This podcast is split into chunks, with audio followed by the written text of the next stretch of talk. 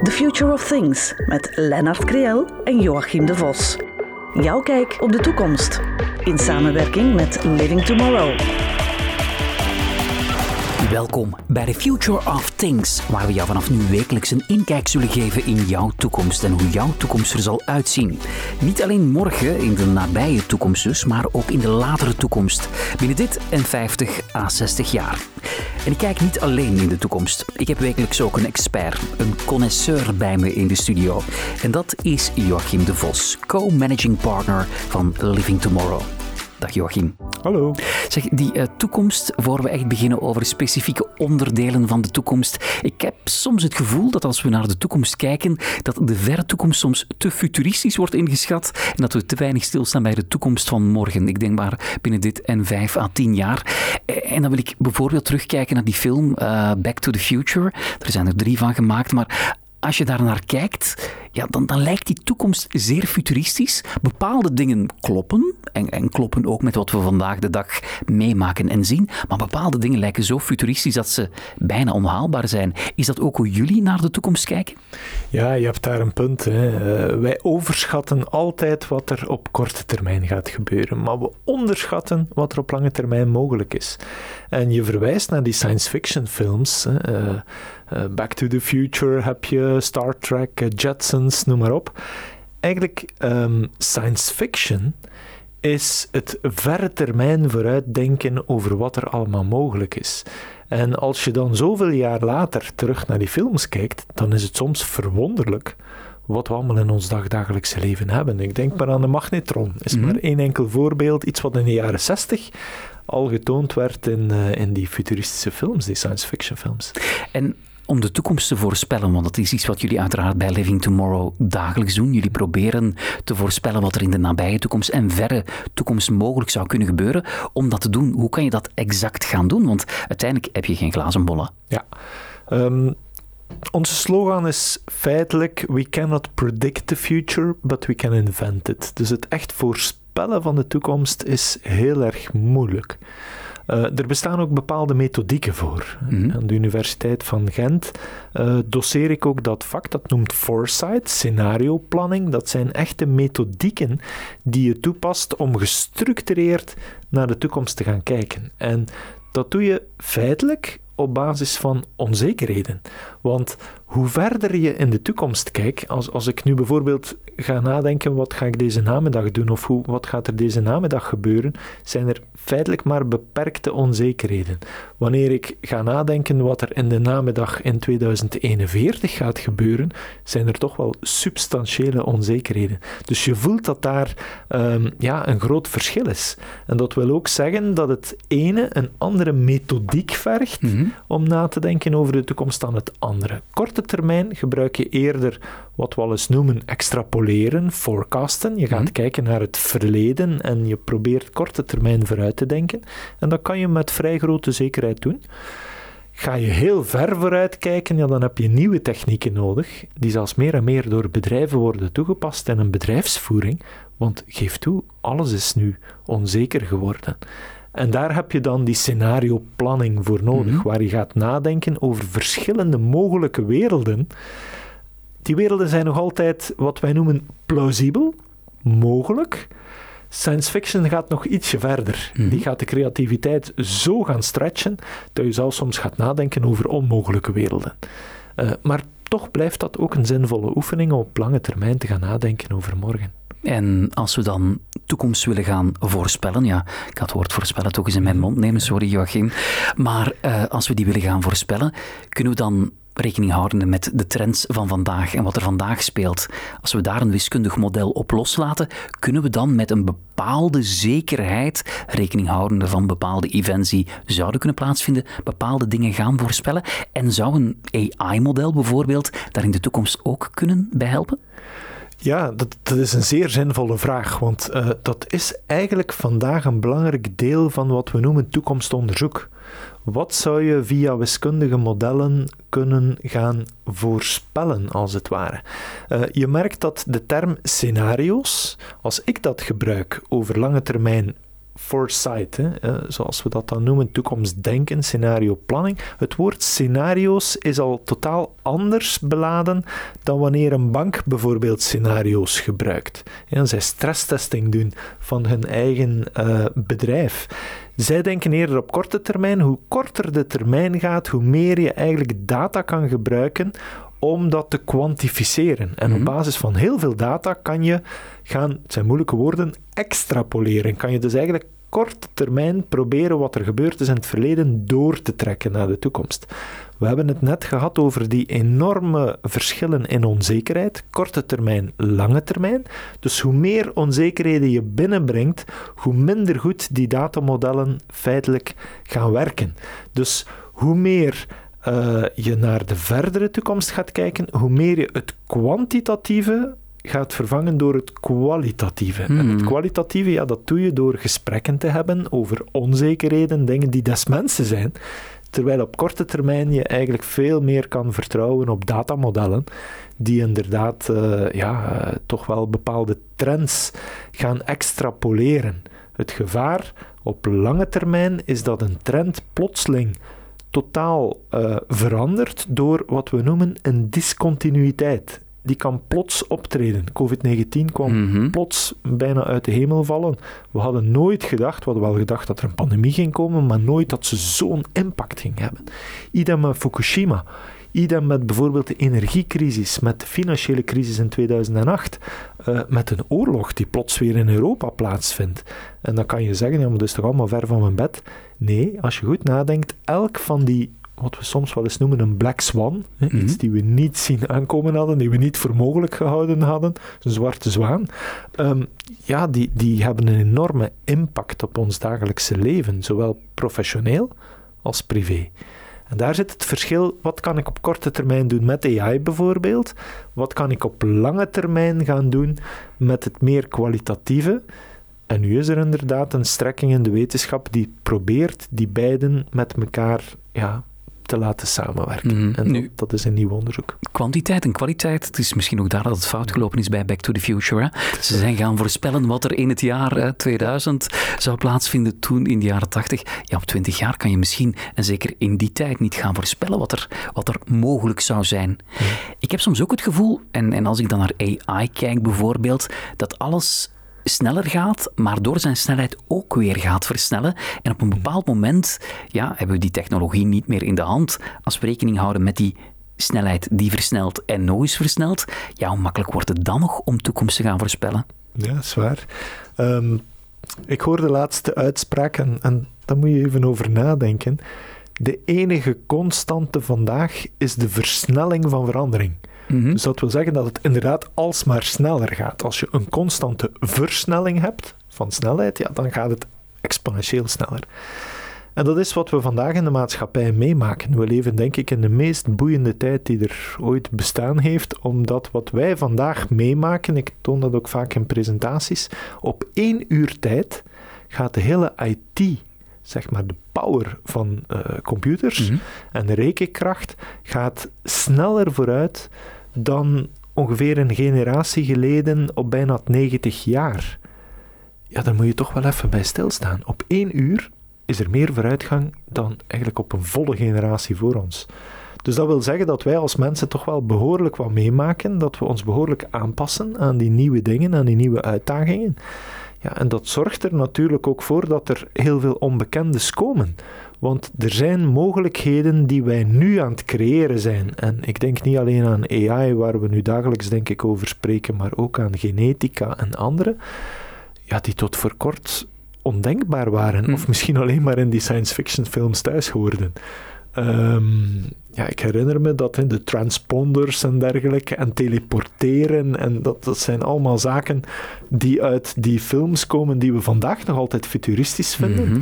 Uh, men vond het in de jaren 60, als de eerste Star Treks gemaakt werden, ook super futuristisch dat er glijdende deuren waren, uh, die we nu, als ik hier in het gebouw binnenkom en de lift gaat open, dan vinden we dat maar normaal. Ja, ik, ik, heb ooit in, in jeugdseries uh, de voorspelling van een iPad gezien waar men een, boek, een boek opensloeg en plotseling zat daar een scherm in. Dat bestaat nu. Zeg nog even terug naar die snelheid en die versnelling. Ik vermoed dat als onze ouders en grootouders kijken naar, naar deze tijd, dat het te snel voor hen gaat. Mhm.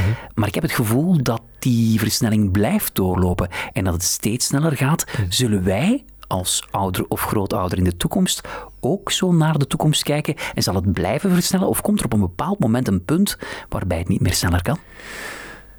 We hebben dat steeds gedacht. Van, uh, ik, ik, herinner me uitspraken uit de geschiedenisboeken, hè, waar mensen zegden: alle belangrijke dingen zijn vandaag uitgevonden. En zo'n uitspraken zijn 50, 60 jaar geleden al gebeurd. Tot vandaag hoor je mensen zeggen: van ja, het kan toch niet dat dat gaat blijven versnellen. Uh, ik heb maar één antwoord: jawel, en het zal nog sneller gaan. Uh, er zijn op veel meer domeinen dat we nog inzicht in krijgen. Eentje ervan, van de laatste grote mysteries, is ons eigen, eigen menselijke brein waar we de werking van toch proberen meer en meer te snappen. En door de hulp van artificiële intelligentie, neurale netwerken, die net zo werken als ons brein, krijgen we een compagnon die ons helpt om erover na te denken. En dat gaat eigenlijk nu doorvloeien in alle wetenschappen. Dus de kennis die we aan het opbouwen zijn, gaat zo exponentieel veel sneller. De toestellen die we bij ons thuis krijgen, de autonome wagens die op ons, ons afkomen en dergelijke. Ja, ik denk dat wij ons nog veel sneller Ehm, toch wat achterhaald gaan voelen dan de ouderen vandaag. En dat is, ja, als ik erover nadenk, een van de belangrijkste dingen waarom ik elke dag opsta en waarom wij ook met Living Tomorrow begonnen zijn. Omdat we net al in de jaren negentig aanvoelden van het gaat allemaal zo snel, dat we toch iets moeten doen om ons als mensen te helpen om open te staan voor die toekomst en die toekomst te begrijpen. Hmm. En ja, ik vind het fantastisch dat heel veel businessmensen uh, Living Tomorrow bezoeken, maar ik ben altijd bijna ontroerd als ik ook zie dat er ouderen naar Living Tomorrow komen die zeggen: Ik wil mee zijn met mijn kleinkinderen, van wat zij allemaal aan het doen zijn. Ik wil die wereld begrijpen. En dat denk ik is onze dagelijkse plicht geworden om uh, naar allerlei informatie, zoals ook via jouw programma hier, um, waar we proberen mensen te sensibiliseren en open te staan en te zeggen: geef vooral niet op, want het is zo boeiend om er deel van uit te maken. En dat is ook de oproep die ik graag doe. Technologie is van ons, voor ons en zal ons helpen. En ja, daar hebben we iedereen voor nodig. Mm All-inclusive klinkt misschien een beetje cliché, maar ja, de digitale kloof is zo wat slechtste die ons kan overkomen. Dus alles die we eraan kunnen doen om iedereen mee te hebben in die technologische vernieuwing, ja, dat, dat is belangrijk. The Future of Things met Lennart Kriel en Joachim de Vos. Jouw kijk op de toekomst. In samenwerking met Living Tomorrow. En een ding die denk ik bij jullie heel belangrijk is, is the future of living. Hoe ziet de toekomst van leven en wonen eruit? Het huis van de toekomst. Dat is iets die echt uh, de naam alleen al iedereen een bepaalde verbeelding geeft. Want een huis, dat ligt heel nauw bij ons, zeker in België. De meeste mensen hebben het geluk een eigen woning te hebben. Uh, in België bouwen we ook heel graag huizen. Dus het nadenken daarover van um, hoe gaat dit evolueren de komende 10, 20, 30, 40, 50, 100 jaar dat is extreem belangrijk. En we zien eigenlijk, um, om de toekomst goed te begrijpen, moet je ook eens naar het verleden kijken. We zien dat uiteraard ruimtelijke ordening een heel belangrijke rol speelt. Um, vroeger, in de jaren 60, hebben we ervoor gekozen in België om huizen zo wat uh, overal neer te poten. Uh, elk huis had een zeer groot stuk grond rond en dan ja, mocht je doen wat je wilde. Vandaag merken we dat we daar veel efficiënter willen mee omgaan, dat we toch die ruimte ook nog voor onszelf willen houden qua natuur, qua ontspanning. Dus dat we compacter gaan bouwen, dat we in de hoogte zullen moeten gaan, meer in de hoogte. Dat is nog altijd uh, moeilijk, uh, in bepaalde steden zeker, maar je merkt dat er geen andere mogelijkheid is om dat te doen. Maar ook dat je uh, die woningen ja, op een heel andere manier gaat benaderen qua constructiemodel.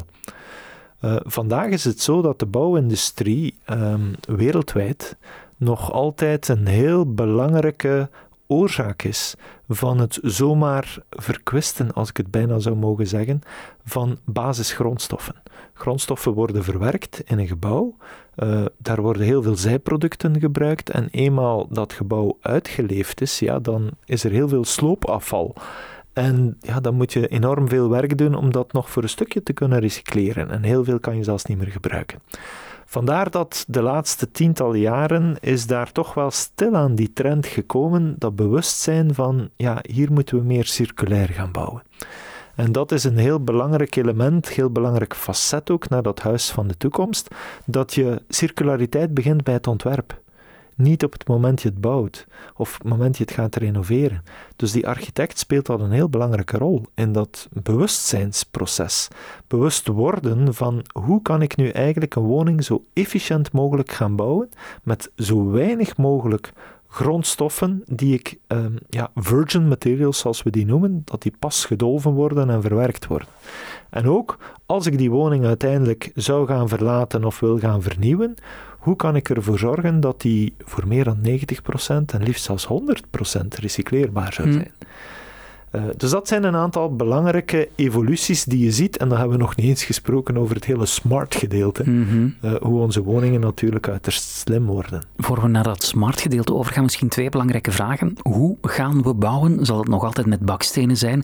En ik hoorde je net zeggen, ja, als we dat huis gaan verlaten, ja, is er al een idee hoe wij zullen omgaan met eigendom? We zien dat nu al veranderen. Hè? Mhm. Ik denk maar, oké, een heel ander vlak. Netflix en Spotify. Wij hoeven die film niet meer te hebben. Mhm. Wij hoeven die muziek niet meer te hebben. Die wagen, dat kan een deelauto zijn. Zullen wij met de tijd ook zo over woningen gaan denken? Absoluut. Hè. Ehm, twee zaken. Het eerste deel van de vraag zal nog steeds bakstenen zijn. Ik geloof dat er meerdere types van uh, bouwmaterialen nog steeds zullen gebruikt worden, maar het, het spreekt voor zich dat het printen dat dat wel een belangrijke rol zal gaan spelen. Ja, dat is niet nieuw, hè? Voilà, nee, je ziet dat nu al en ik heb het gevoel dat, er, ja, dat het niet vooruit gaat op dit moment. Ik heb er filmpjes van gezien, maar die evolutie die stagneert precies een beetje. Klopt, hè? Uh, ook omdat we vaak nog met nieuwe technologieën proberen te doen wat we al heel lang gedaan hebben, maar gewoon met een nieuwe techniek. Um, wanneer je een woning wil flexibel gaan maken, wanneer je die wil gaan printen, ja, dan moet je er ook voor gaan zorgen dat dat zaken zijn die je op een andere manier misschien gaat bekijken dan dat we de laatste 50 jaar bekeken. 3D-printing eh, technologie is ideaal geschikt om bepaalde onderdelen misschien van een woning flexibeler te gaan printen, misschien te gaan vervangen nadien. Dat materiaal te hergebruiken, uh, te vergruizen zeg maar, en opnieuw te gaan printen in een nieuwe vorm. Uh, dus dat is een heel belangrijk element waar je nieuwe technieken inschakelt in de woning van de toekomst. Maar de belangrijkste stap die we denk ik nog altijd moeten zetten is, die woning moet er radicaal anders gaan uitzien. Hmm. Niet de woning van 50 jaar geleden die we gewoon maar met een nieuwe printtechnologie doen in plaats van ze te metsen. Um, ja, daar, daar moeten we inderdaad naartoe gaan. En het tweede deel van wat je zegt is zeker zo alles wordt as a service. Mhm. Ehm, we zullen in de toekomst ook meer en meer mobiel worden. Dat is een ander belangrijk thema van de toekomst natuurlijk. Maar de vraag is, ja, uh, in een woning stappen waar je zegt, hier ga ik nu gewoon de komende 50 jaar in diezelfde woning blijven. Kinderen, geen kinderen, kinderen in huis, uit huis, samenwonen met meerdere gezinnen, uh, ouderen die bij je komen inwonen, noem maar op. Het zijn allemaal zaken die kunnen gebeuren. Uh, wagen geen wagen meer. Um, ja, vroeger werd die woning gewoon gebouwd voor de komende 100 jaar, bij wijze van spreken. Het zou ideaal zijn wanneer we die woningen veel meer modulair kunnen maken en dat we die kunnen veranderen met veel minder energie dan vandaag nodig is. Mhm. Want we zeggen wel, ja, het is modulair, maar dat wil bijna zeggen dat je met de sloophamer moet komen en dat je opnieuw iets moet gaan opbouwen.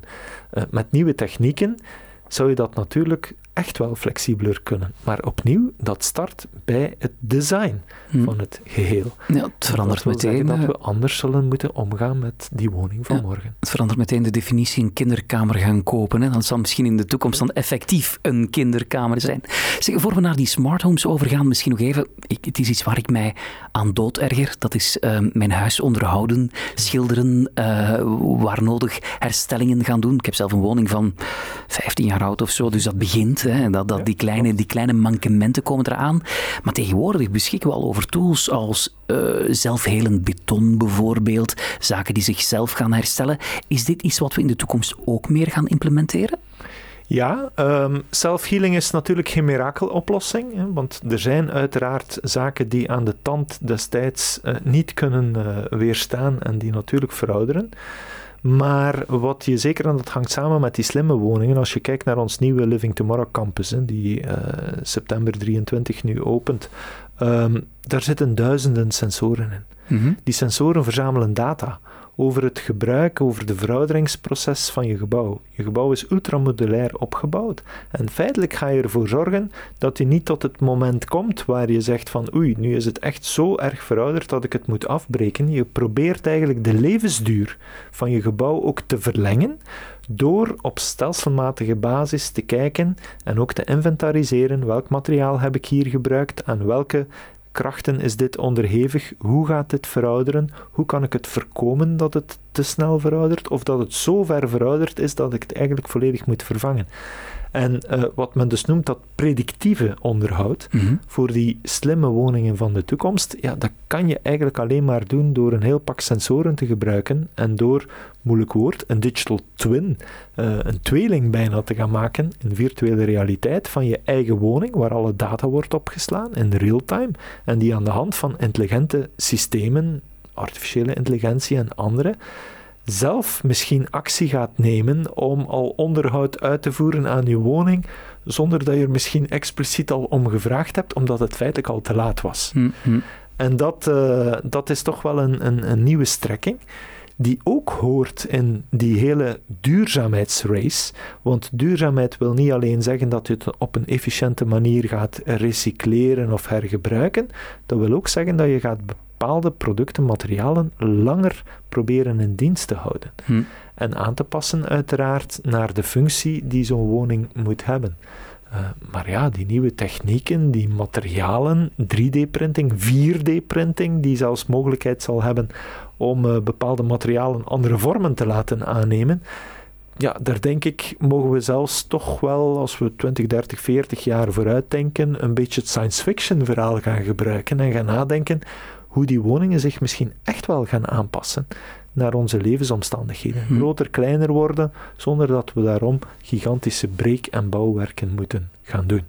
Zometeen gaan we het hebben over smart houses. Dat interesseert mij enorm. Ik ben een tech geek, dus uh, ik denk dat, dat, dat dit zeer interessant wordt. Maar voor we dat gaan doen, je had het net over onderhoud. Dat onderhoud, komt er ook een virtueel onderhoud bij? Komt er ook een update bij, een firewall? Want ik kan mij voorstellen, op het moment dat we geconnecteerd zijn met alles, ja, dat we ook moeten zorgen dat, dat alles veilig is. We hebben het nu al over cybersecurity, we hebben er de mond van vol, maar, maar, maar zullen we ons huis binnenkort ook moeten gaan updaten? Ja, dat is, uh, dat, dat is niet eens een vraag, het is een must.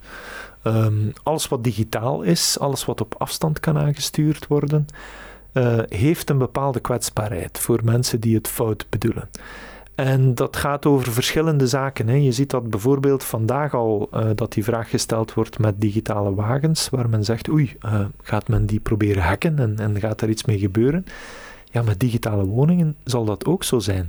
En jammer genoeg, vandaag zie je, we zitten nog maar heel pas in die beginfase van smart uh, buildings. We kopen allemaal heel veel slimme toestelletjes. Maar de vraag is, zijn die slimme toestelletjes wel secure, elk op mhm. zich? Uh, die worden aangesloten op een wifi-netwerk in onze woning. Is dat wel secure? Uh, die worden aangesloten op het buitennetwerk, zij het dan via 4G, 5G, straks 6G, via de, de kabel, uh, straks via de glasvezel. Ja, gaat men zomaar in je woning kunnen binnenkomen, je camera's bekijken, uh, bepaalde dingen gaan opslaan, dingen te weten komen over jezelf, digitale identiteitsdiefstal gaan organiseren. Uh, het klinkt alsof ik hier over de toekomst bezig ben, maar jammer genoeg is het al vandaag. Het is nog niet heel wijd verspreid, maar het is heel duidelijk dat er bepaalde groeperingen zijn in deze wereld die zich daar heel graag willen mee gaan bezighouden en die waarschijnlijk losgeld zullen vragen om je losgeslagen woning uh, die ze dan digitaal gehackt hebben, om die terug aan jou vrij te geven. Dus uh, ja, Laat ons proberen dat te voorkomen, maar daarvoor zijn afspraken nodig. Daarvoor zijn ook, moet er met kennis gewerkt worden wanneer je een smart home gaat ontwikkelen. The Future of Things met Lennart Creel en Joachim de Vos. Jouw kijk op de toekomst. In samenwerking met Living Tomorrow. We hebben het vandaag over leven en bij leven komen woningen, the future of houses. Ja, we zitten er eigenlijk al middenin. Dat zei je daarnet al, Joachim, we zitten al een deel in die smart houses. Het mag dan nog maar het begin zijn. We maken er wel al meer en meer kennis mee. We zullen er in de toekomst nog meer kennis mee gaan maken. Ja, wat hebben we nog niet gezien? Ja. Um, slimme huizen is natuurlijk iets waar wij letterlijk van wakker liggen. Hè. Living Tomorrow in 1995 zijn we begonnen. En um, ik heb daar recent, uh, ook in mijn boek, eens uh, echt over nagedacht. Wat zijn nu de grote golven die gebeurd zijn in slimme woningen? Mm. En waar gaan we naartoe? Hm? Daar heb ik misschien nog een vraag over, want jullie hebben in 1995 dat eerste huis neergeboot. Daar zijn uiteraard ook futuristische dingen neergezet. Zijn er zaken die het wel gehaald hebben? Ik denk dan aan domotica, dat zal het gehaald hebben. Maar zijn er zaken die het gehaald hebben en zaken die het niet gehaald hebben? Ja, absoluut. Uh, ik denk, we hebben daar al zo'n opsomming van. Heel veel zaken zien we vandaag. Ik denk aan die interactieve televisies, uh, aan het op afstand gaan bekijken, noemden we dat toen nog van uh, tv-uitzendingen. Dus dat is echt het on-demand verhaal, het mhm. streamen, dat, dat bestond nog niet toen. Uh, het telewinkelen, hè, wat we vandaag allemaal doen via de Coolblues, de Bol.coms, de Amazons, noem maar op. Uh, dat zijn allemaal zaken, zelfs het scannen van afval en dat gaan sorteren is iets wat in primeur werd voorgesteld in het eerste huis van de toekomst. Wat onder andere mislukte, wat we zelf overschat hadden, was ehm, het doorbreken van spraaktechnologie. Mm. Dat hadden we al geïntegreerd in onze allereerste Living Tomorrow.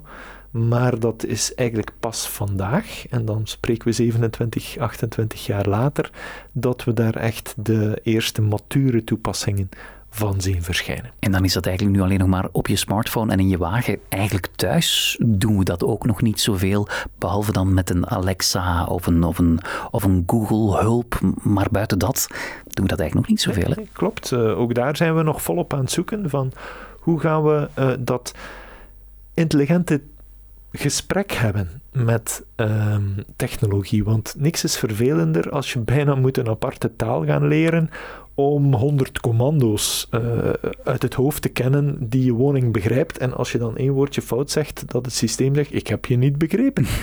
Um, dus dat wil je niet. En mm. ik denk dat we vandaag ook met het, het hele uh, linguïstieke, met het taalgebeuren, de wetenschap, dat die zo vooruit aan het gaan is. En ook de kracht natuurlijk van uh, de taalsystemen, denk aan artificiële intelligentie, waar je toch wel vrij breed vragen kan stellen en waar je een intelligente feedback krijgt, hmm. steeds vaker. Ja, daar verwacht ik een enorme doorbraak uh, om dat te combineren met spraaktechnologie. En dat komt dan misschien omdat we nu meer computing power, meer rekenpower hebben om die dingen te gaan doen. En dat hadden we waarschijnlijk in de jaren 80 en jaren 90 gewoon nog niet. Nee, dat klopt. Uh, dat gaat uh, volgens de wet van Moore. Hè. Die zegt processorkracht verdubbelt elke twee jaar. Ja, en als je dat op een tijdspanne ziet van 50, 60 jaar, dan is dat natuurlijk een gigantische vooruitgang. Hm. Vandaag zijn onze smartwatches, uh, de processing power daarvan, zijn groter dan de supercomputers waarmee we in de jaren 70 zelfs nog raketten uh, richting de ruimte sturen.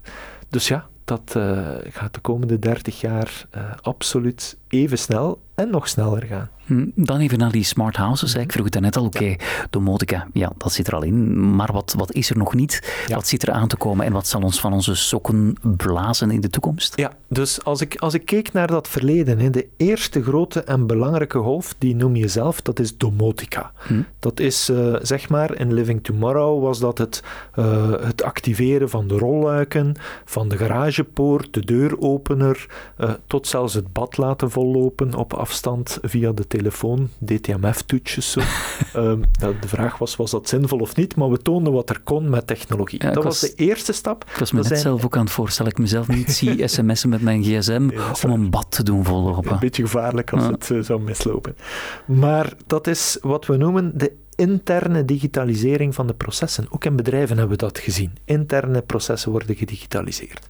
De tweede grote stap, en dan kijk ik zo naar de jaren 2000, Um, toen we Living Tomorrow Amsterdam openden.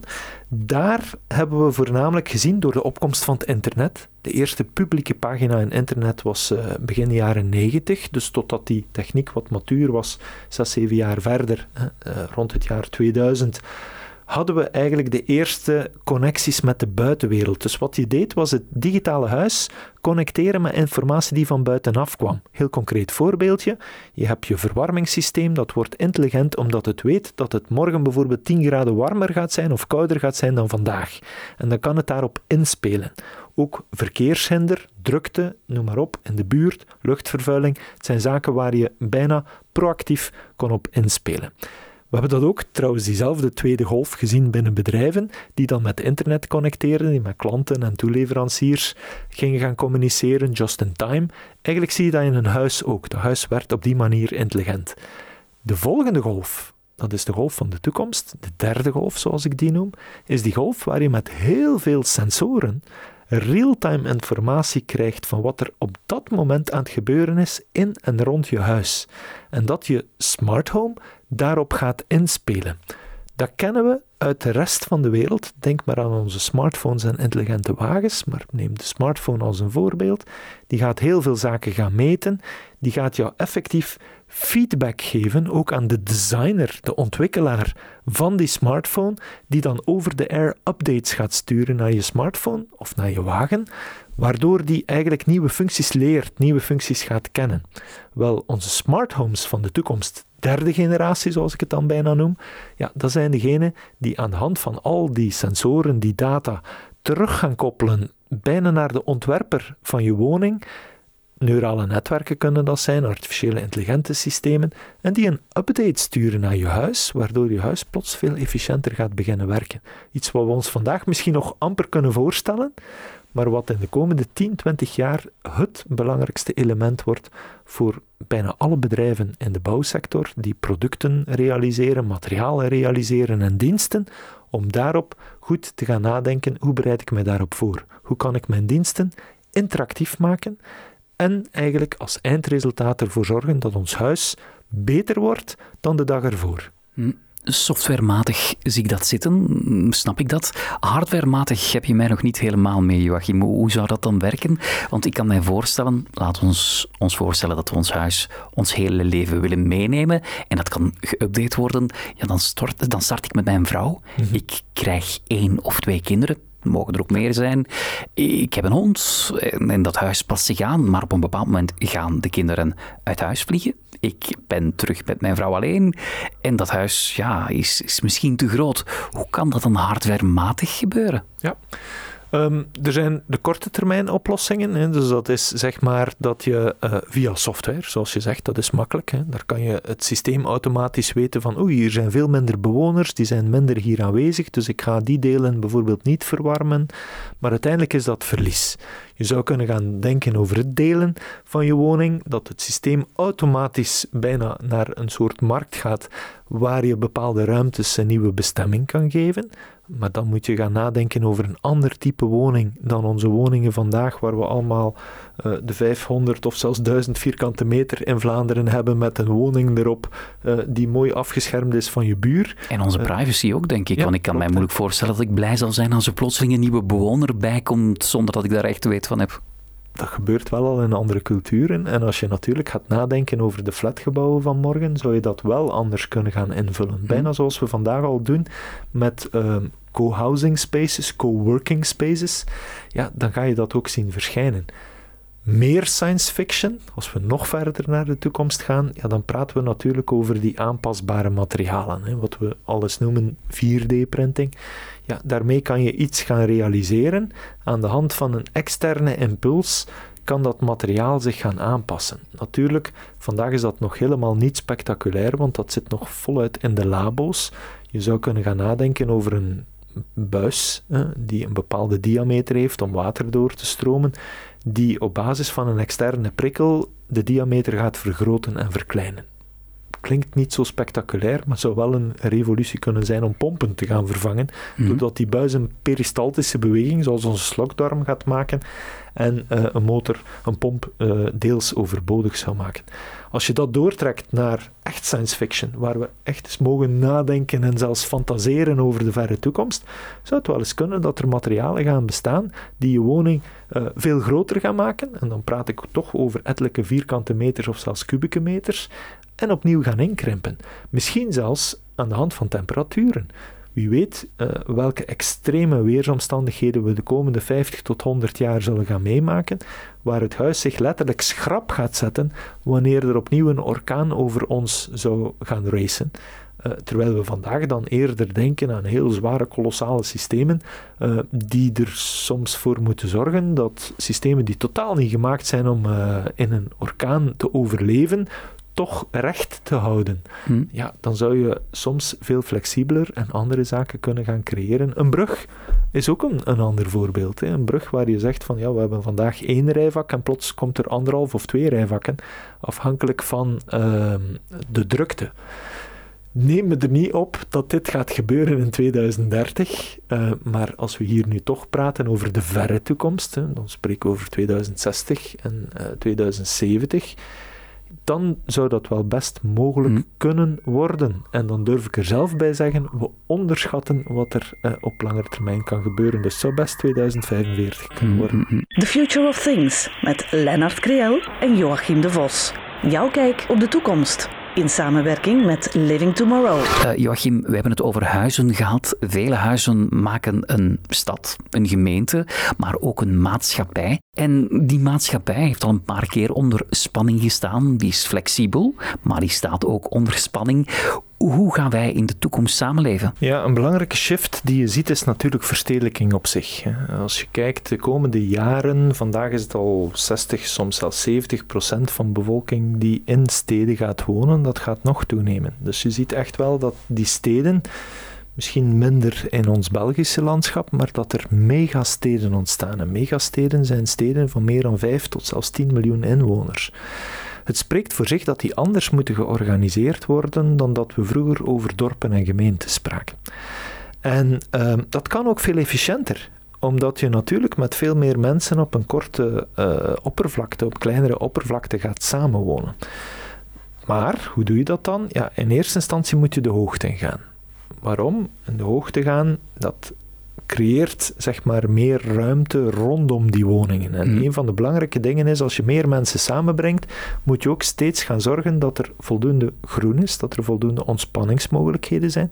Ik denk dat dat enkele van de elementen zijn die we in het verleden vaak bij steden vergeten zijn. We hebben ook wolkenkrabbers gebouwd, maar die zagen er vaak uit als betonnen blokken. En dan dachten we niet verder over, ja, alles was asfalteren, de auto is koning, noem maar op. Je merkt vandaag, als je in steden als Gent, maar ook Brussel en zeker ook in het buitenland, ik was net in Berlijn en andere, ja, dan zie je dat uh, niet meer de auto, maar de voetganger, de fietser en alle nieuwe mobiliteitsvormen van steps en monowheels en noem maar op, daar toch wel een heel belangrijke uh, aandacht krijgen. Ik hoor dat nabijheid belangrijk wordt in de toekomst. Ja, ja absoluut. Hè. Proximity is, is, is, is een ander heel belangrijk element, omdat wanneer je die nabijheid van diensten in een stad niet hebt, in de jaren 60, om dat even toe te lichten, hebben we toch wel heel veel diensten uit de stad weggebracht. Waarom? Ja, dat waren facilitaire gebouwen en die zetten we liever in de rand van de stad. Ik denk maar als je je paspoort moest gaan aanvragen in het gemeentehuis, of je moest dan naar uh, het ziekenfonds gaan. En dat waren allemaal heel ver uit elkaar gelegen. Ja, en dat wil zeggen dat je enorm veel mobiliteit creëert binnen zo'n stad, waardoor zo'n stad eigenlijk volledig vastloopt twee zaken die je vandaag ziet gebeuren. We gaan dat veel meer gaan consolideren in één enkel gebouw. Als we dan toch nog fysiek hoeven aanwezig te zijn, dat je dat veel meer bij elkaar kan doen. Maar we gaan ook veel slimmer gaan nadenken over in plaats, het eerste noemen we de 15 minuten stad, waar je mhm. heel snel uh, van het ene naar het andere kan voor de noodzakelijke diensten. Maar we denken ook veel meer over de 15 second city. Wat wil zeggen dat je op 15 seconden die diensten digitaal kan doen. En dat je eigenlijk je woning voor dat althans niet meer naar buiten hoeft te gaan. Je gaat wel naar buiten om je te ontspannen, in de natuur rond te wandelen en zo verder. Uh, ja, en dan vraag je natuurlijk, ja, maar als je dan die dingen uh, digitaal uh, gaat bestellen, die moeten toch nog altijd naar jou toe mm -hmm. gebracht worden. Ja, dat klopt. Vandaag doen we dat met de oneindig veel witte busjes die rondrijden. We weten dat dat ook niet duurzaam is. Dus daar zijn nieuwe oplossingen in de maak. Zo waren wij laatst met een hele groep in Silicon Valley om daarbij in de labos van Google uh, naar een aantal Google X-Labs, zoals ze die noemen, uh, te gaan kijken naar een aantal oplossingen waar men al meer dan een miljoen vluchten uitvoert met autonome drones. Dat zijn drones, vliegen op een bepaalde hoogte, je hoort dat amper. Um, binnen 10 minuten brengen die een pakje tot jou in de buurt. Via een lange kabel wordt dat pakje naar beneden gelaten uh, en dat wordt in je tuin gedropt. Dat kan zelfs via de delivery boxen die we vandaag kennen, die grote wanden, uh, die ooit zelfs nog in Living Tomorrow ontstaan zijn. Bijna niemand weet dat, maar dat hebben we destijds met Deutsche Post DHL in 1999 hebben dat ontwikkeld als een proefmodel. Ondertussen staan er uh, ettelijke tienduizenden in heel de wereld van die, we gebruiken ze ook, de QB's van Bpost vandaag. Mm -hmm. uh, waar je pakjes in helpt. Wel, daar wordt een extensie aan toegevoegd waar een drone kan landen op zo'n uh, delivery box en waar dus pakjes automatisch gesorteerd worden. Dat allemaal om ervoor te zorgen dat je eigenlijk minder verplichte mobiliteit hebt in de stad. Dat de mobiliteit die je dan wel nog wil, is mobiliteit die echt wel een toegevoegde waarde heeft uh, om zeg maar, het leven aangenamer te maken in die mm. stad. Ik heb ooit gezien in een filmpje, en ik weet niet in hoeverre dat ook werkelijkheid is, misschien verdere toekomst, mm. dat zaken niet meer gaan geleverd worden, mm. maar dat je gewoon de software koopt en dat je zelf thuis gaat printen, bij wijze van spreken. Als we op een bepaald moment een foodprinter zullen hebben, ja, dan gaan wij niet de maaltijd bestellen, maar komt het recept binnen en die foodprinter gaat dat maken. Klopt, hè? er zijn een aantal zaken die feitelijk verpakte lucht zijn die we naar onze woningen vervoeren. Als, ik herinner me onderzoeken die we gedaan hebben uh, in Living Tomorrow generaties met zowel Delhaize als met de Colruyt groep. Uh, neem nu bijvoorbeeld toiletpapier. Toiletpapier bestaat eigenlijk maar uit een heel kleine portie materiaal en heel veel lucht. Ja, en toch is dat een enorm volume. Uh, als je keukenrollen, toiletpapier meeneemt in je winkelkar, dan weet je dat dat al een behoorlijk volume inneemt in je wagen. Hoe kan je dat op een betere manier gaan doen? Als je nu echt die vaste stof, die misschien amper een vierkante centimeter groot is, en waarmee je 100 rollen wc-papier zou kunnen printen, Um, als je dat zou kunnen gaan maken, en misschien niet alleen bij je thuis, want dan moet iedereen zo'n 3D-printer hebben, uh, maar misschien op de hoek uh, of op een 3D-printing shop die in de buurt uh, van je straat of van je woning geplaatst is, ja, dan zou je inderdaad al opnieuw heel veel uh, overtollige mobiliteit en vervoer en transport kunnen gaan vermijden. En met voeding, dat staat vandaag in zijn kinderschoenen natuurlijk, want we slagen er voorlopig in om wat pasta's te printen en ook wat chocoladepralines en zo.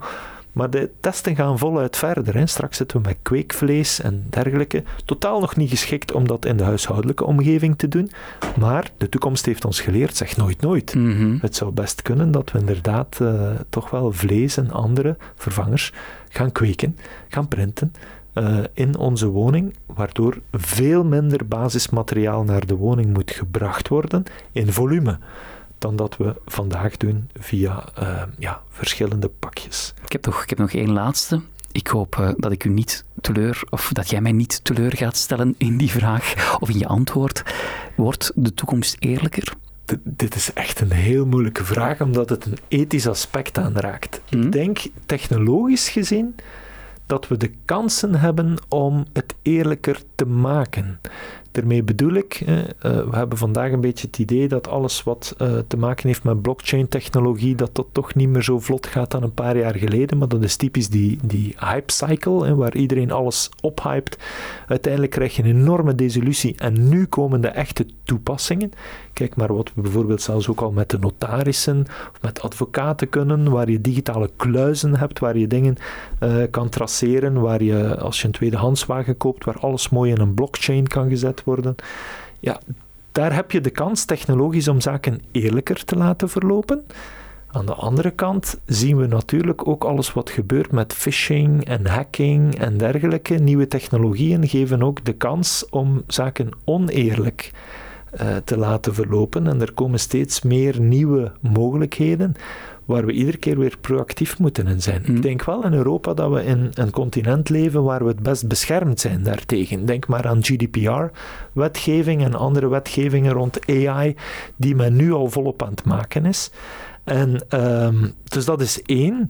Maar die alertheid, ja, die zullen we nog steeds meer moeten hebben. Want de toekomst, daar ben ik van overtuigd, dat is mijn levensmotto, heeft ongelooflijk veel opportuniteiten. Maar elke opportuniteit zeker met technologie, kan ook gebruikt worden in de foute zin. Mhm. En daar moeten we, aangezien die technologieën steeds meer bereikbaar worden voor een veel grotere groep mensen, moeten we ons van bewust zijn dat er ook een grotere proportie is van mensen die toegang krijgt om die technieken fout te gaan gebruiken. En daar moeten we ons goed op voorbereiden. Hmm. Dus ja, het antwoord is helaas duaal. Ja, je bent niet helemaal teleurgesteld. Ik heb hoop in de toekomst. Vandaag hadden we het over wonen en leven in de toekomst. Maar elke week, elke week gaan we een aantal thema's proberen benaderen om je vooral te laten zien hoe jouw toekomst er zou kunnen uitzien. In de nabije toekomst en in de verre toekomst. En dat doe ik dus niet alleen. Dat doe ik vanaf nu elke week met Joachim de Vos, co-managing partner van Living Tomorrow. Tot volgende week. The Future of Things met Lennart Kriel en Joachim de Vos. Jouw kijk op de toekomst. In samenwerking met Living Tomorrow.